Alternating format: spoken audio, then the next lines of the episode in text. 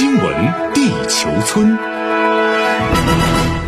欢迎来到新闻地球村，我是小强。我们首先来了解一组环球要闻资讯。中国外交部发言人汪文斌昨天在例行记者会上宣布，中国民用无人飞艇误入美国领空，完全是一起由不可抗力导致的意外偶发事件。中方已多次向美方说明情况，然而美方滥用武力、过度反应、升级事态。并以此为借口非法制裁中国企业和机构，中方对此坚决反对，将依法对损害中国主权安全的有关美国实体采取反制措施，坚决维护国家主权和正当权益。好，接着再来看到，当地时间十四号，北约新一轮防长会议在布鲁塞尔举行，北约秘书长斯托尔滕贝格当天再次呼吁北约加速向乌克兰提供武器，同时提高北约弹药产量。不过，北约内部还没有就是否向乌克兰提供战斗机达成一致。斯图瓦滕贝格表示，该议题正在讨论之中，但不是当前主要议题。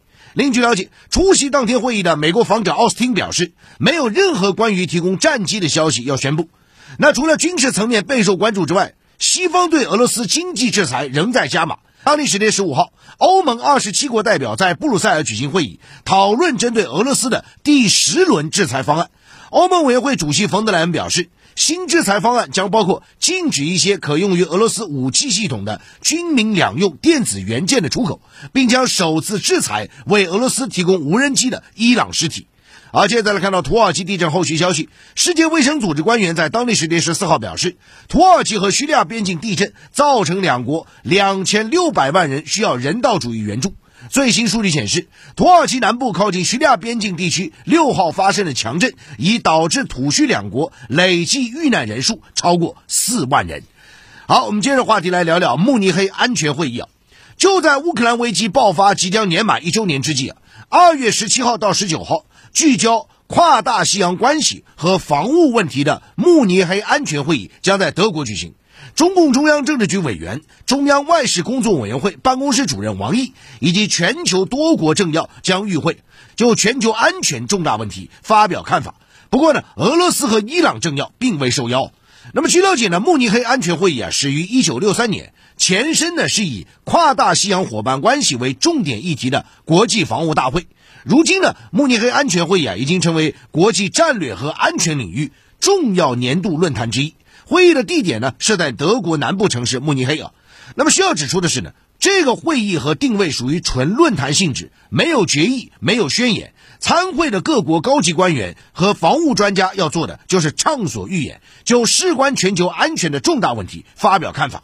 那么有分析师指出，今年的慕尼黑安全会议看点突出，表现为以下几点：第一，各方就乌克兰危机会形成何种看法，尤其是此次会议临近乌克兰危机一周年节点。最近呢，又有传言说俄乌在战场上会采取大动作，因此不排除今年场内场外会呈现联动的格局，甚至战场形势的变化直接反映到会谈进程中。第二，美国想利用这个场合把欧洲在安全上的注意力逐步引向中国，这个图谋能否得逞，或在多大程度上得逞，也是一个看点。第三，王毅是新冠疫情爆发以来第一位亲自出席慕尼黑安全会议的中国高级官员。国际社会对中国作用、中国声音表示期待。与此同时，伴随这次慕尼黑安全会议举行，此次几场双边系会外会也将成为看点。首先引人关注的是，王毅会不会在慕尼黑会议期间与美国国务卿布林肯举行会面？目前，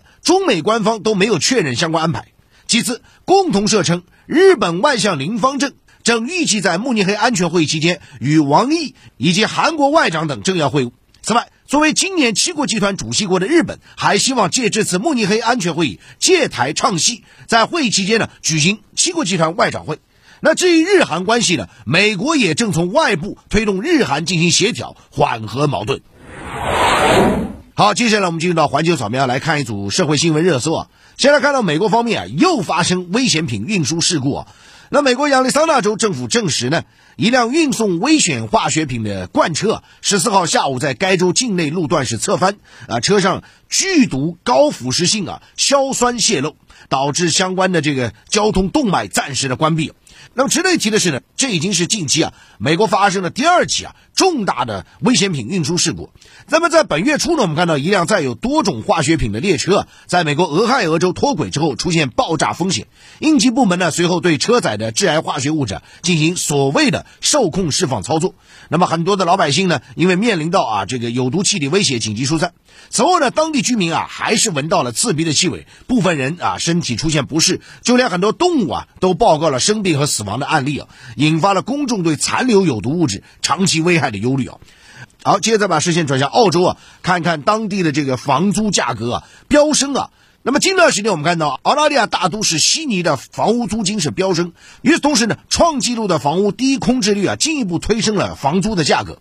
那么，据澳大利亚新闻网十四号报道，勉强能放下一张单人床垫和一张小桌的啊，所谓叫阳台房，很形象的比喻了，跟阳台差不多大了。每周的租金现在高达三百澳元，约合人民币一千四百块每周啊。那么一个月摊下来，约合人民币将近要五千多啊，只是一个阳台的大小。但是就是这样一个价格啊，还吸引了很多人来咨询。那么这背后实际上就显示了整个澳大利亚的这样一个房租的价格飙升啊。包括这里面的通胀的这样一个持续走高啊，数据显示呢，今年年初啊，澳大利亚大都市悉尼一套独立房屋的租金中间值达到了创纪录的每周六百五十澳元，约合人民币两千多，是每周啊。公寓单间的租金中间值呢，也达到了每周五百五十澳元，约合人民币两千多，所以这都是按每周算的，不是按月啊。好，接着再把视线转向日本啊，东京将举行捡垃圾世界杯啊，你没有听错啊，这个日本共同社报道，日本财团十四号表示，今年十一月将在东京举办由日本人发起的首届捡垃圾世界杯啊，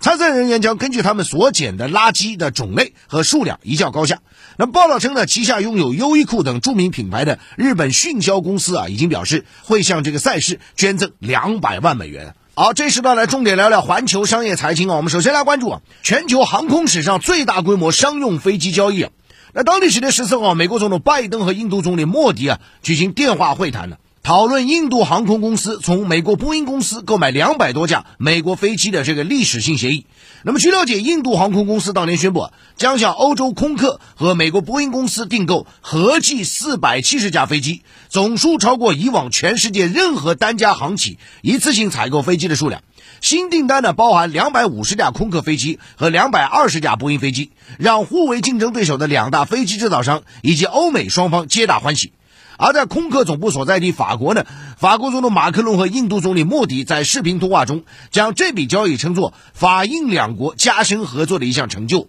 有分析指出，印度航空公司将豪掷千亿美元向欧洲空客和美国波音公司订购四百七十架喷气式客机，这将是航空史上最大的商用飞机交易。需要指出的是，国际航空业近期正在加快复苏。疫情期间，全球航空业几乎进入休眠状态。但随着各国旅行限制的放宽，航空公司再次出现一票难求的局面。那最新行业报告预计呢，国际航空业会在今年的六月份恢复到大流行前的水平。而在这背景下，包括印度航空在内，航空公司们正争相的进行机队的更新和扩充啊，以满足激增的航空旅行需求。与此同时呢，从航空公司涌来的订单也给飞机制造商带来提振。受印度航空订单的鼓舞，空客已计划提高两款最大型客机的生产速度。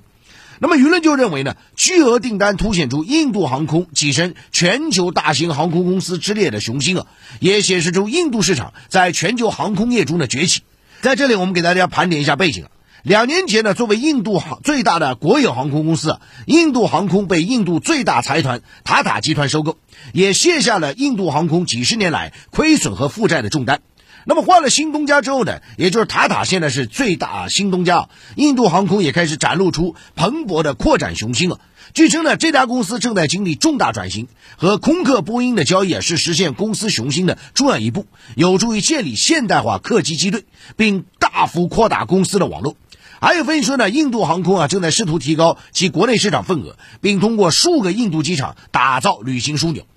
英国广播公司则指出，印度航空业从疫情中反弹的速度要快于很多市场。波音方面则预计呢，这一增长还将持续。波音对在印度市场的最新展望中表示，未来二十年内，印度将成为全世界增速最快的航空市场，预计还将需要两千两百一十架新飞机满足其国内市场需求。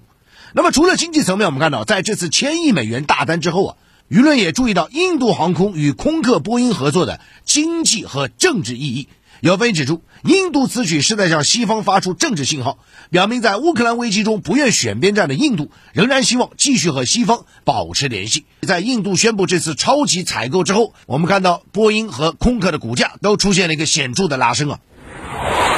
好，接着再来看一组环球商业财经资讯啊。先来看全球第一大经济体啊，美国总统拜登十四号调整经济顾问团队，任命联储会的副主席布雷纳德为国家经济委员会主任，同时呢，拜登提名好友伯恩斯坦出任白宫经济顾问委员会主席。那么这这里我们要看到，这次的拜登的重组经济顾问团队啊。实际上是有一个背景啊，就美国经济眼下处在一个关键时刻。一方面呢，就业形势不断向好，一月份的美国失业率环比降至百分之三点四，接近五十四年来最低值。另外方面，通货膨胀有反弹，一月份的消费价格指数呢同比上涨百分之六点四，涨幅超预期，引发了经济衰退的担忧。那么路透社报道呢，拜登在抑制通胀、力争实现经济软着陆的重要节点调整经济顾问团队啊，似乎意在说服美国人，本届政府正在为实现上述目标努力。与此同时，我们还看到一个危机啊，就是美国的民主共和两党眼下仍在就提高联邦政府债务上限问题继续的撕扯。共和党方面啊，喊话拜登必须削减政府开支。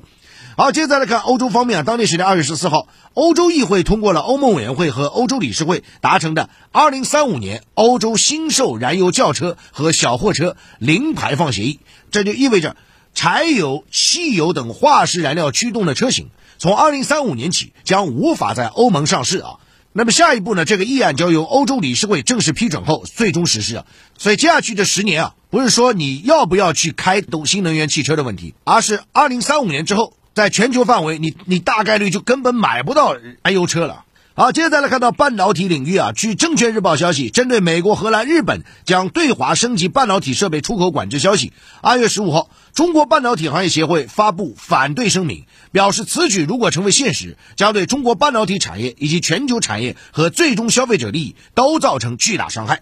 啊，另外再来看到呢，跟半导体有关的最新数据显示呢，持有台积电美股啊，短短一个季度之后，股神巴菲特掌控的伯克希尔竟然对其大幅度的减仓哦，这个消息着实让投资者感到意外啊。那么据了解，巴菲特长期奉行价值投资，外界无从知道他为什么要买入台积电，更无法知道他这次呢为何雷厉风行的要卖出芯片巨头台积电。好，接着看能源板块。当地时间十五号，国际能源署发布了二月份的世界能源报告。报告称呢，目前全球石油市场总体平静，在今年上半年，世界石油供给将超过需求。但是随着经济和需求复苏，俄罗斯石油的减产和欧美对俄制裁实施啊，市场依然存在快速反转的可能性啊。而，接着看英国方面，英国一月份的 CPI 消费价格指数同比大涨百分之十点一啊，仍然是英国央行目标水平的五倍。而而随着经济陷入衰退啊，英国央行行长希望呢，通胀率今年将大幅下降。啊，英国还担心劳动力短缺会进一步提高工资啊，有可能进一步的助推通胀啊。而且眼下我们看到英国的很多行业都处在一个大罢工的这样一个状态啊。好，还有一点时间，我们再来看看其他方面啊。这个环球商业财经热搜啊，马斯克任命一条狗担任推的 CEO 啊。